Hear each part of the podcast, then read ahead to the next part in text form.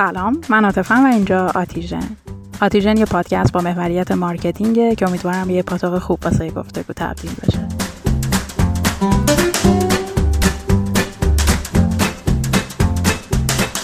فیسبوک بالاخره چیزی که مدتی بود در موردش حرف می‌زد رو اجرایی کرد و rebranding ش رو انجام داد. و من این اپیزود به این بهونه تصمیم گرفتم درباره آینده اینترنت حرف بزنم. حالا کمپانی مادر از فیسبوک به متا تغییر اسم داده. کمپانی که زیر مجموعه شبکه های اجتماعی و ابزارهای ارتباطی آشنایی مثل فیسبوک، اینستاگرام و واتساپه. به علاوه ابزارهایی که اخیرا تولید کردن مثل عینک هوشمند یا پروژه هایی که دارن روش کار می‌کنن مثل کمبریا که احتمالا این روزا زیاد در مورد بحثای واقعیت افزوده و واقعیت مجازی شنیدین. در کل مارک زاکربرگ داره از یه چیز بزرگتر حرف می‌زنه از متاورس.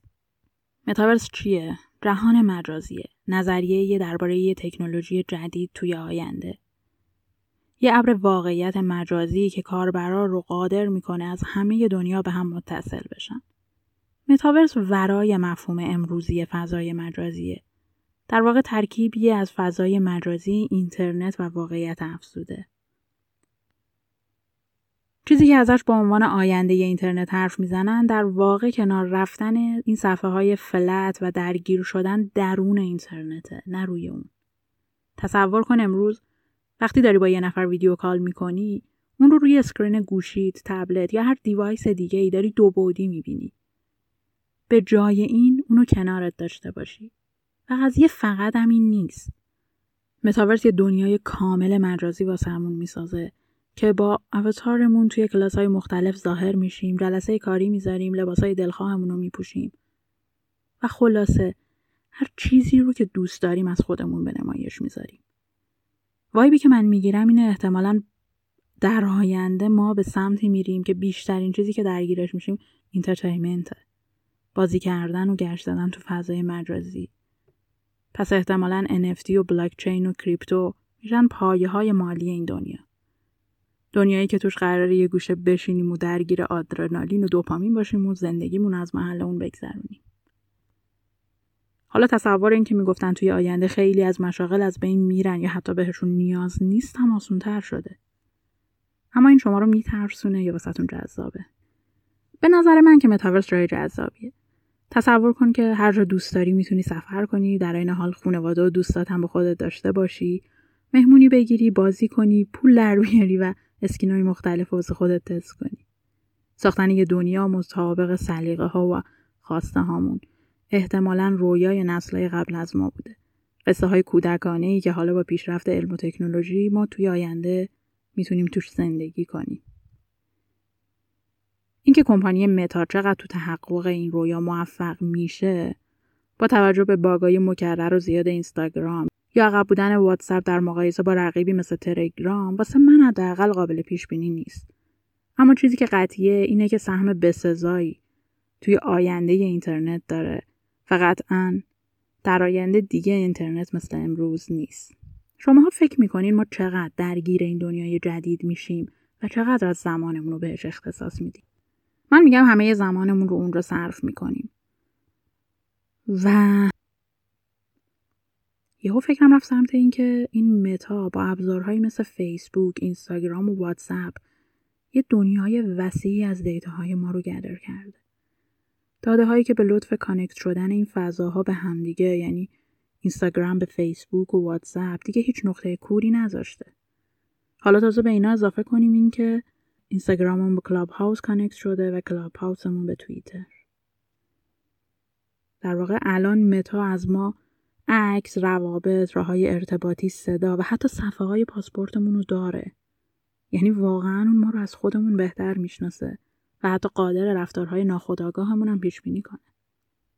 این ترسناکه چون که این اطلاعاتمون در اختیار کسیه که درسته ازشون تا امروز فقط واسه تبلیغات استفاده کرده و پول هنگفتی هم به جیب زده اما همه ماجرا نیست.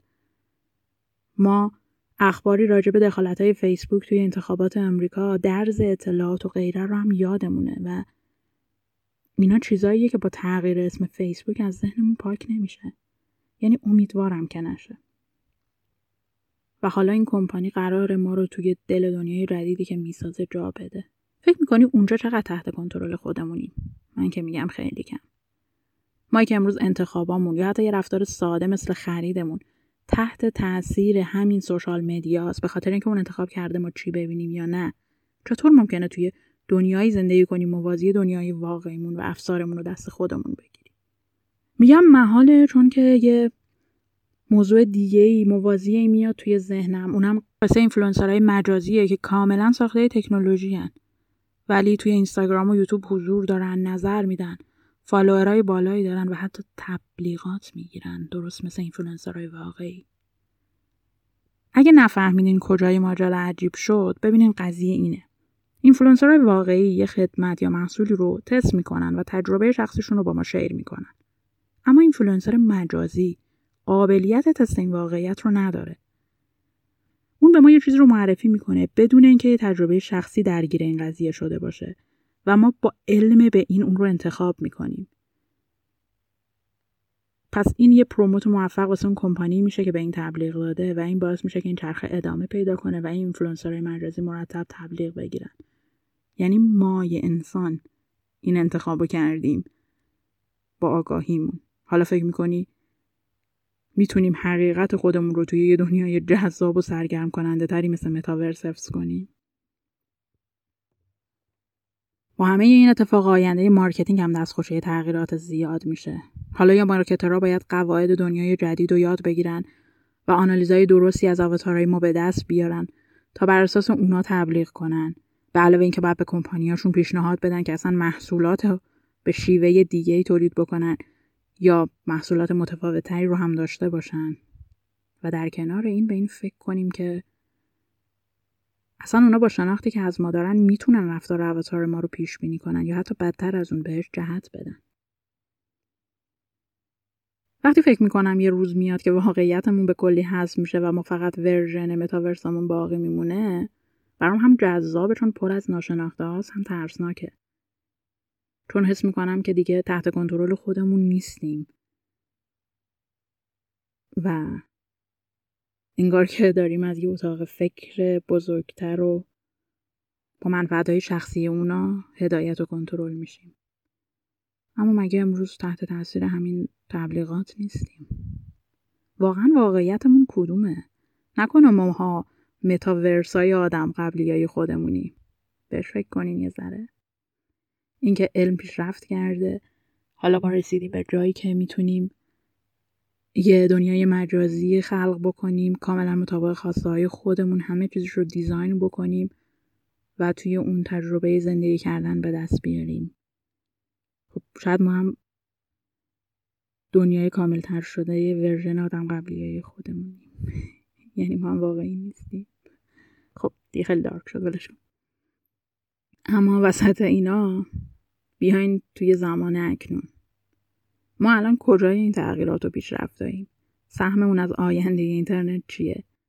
ما که هنوز درگیر یه طرح غلط و پر از باگ به اسم سیانتیم واقعا این انرژی و هزینه نمی‌شد یه جای بهتری صرف بشه. مثلا سهم داشتن توی یه اتفاق رو به جلو واسه متاورس. خیلی فانتزی شد حرفم نه؟ به جهان آینده جهان تکنولوژیه و احتمالا ما اونجا هم جداییم با یه دیوار دور خودمون. یا اینکه ما با یه اختلاف معناداری خیلی دیرتر وارد میشیم. و خب این دیگه واقعا اصلا جذاب نیست. چون نمی‌دونم ولی یکم که بخوام دارک فکر کنم اینه که وقتی که خیلی دور و دیر وارد این دنیا بشی شاید واسه آدمایی که خیلی زودتر از تو جوین شدن حکم پت پیدا کنی. هزار طرف سوال دیگه هست اما خیلی متکلم وحده شدم. واسه این اپیزود بسته بعد از همه اینا نظر شما چیه؟ پیش بینیتون چیه؟ با حرفام موافقین یا نه؟ اصلا فکر می‌کنین درست میگم یا نه؟ کامنت بذارین تا یه گفتگو بینمون شکل بگیره. من از خوندنش لذت می‌برم.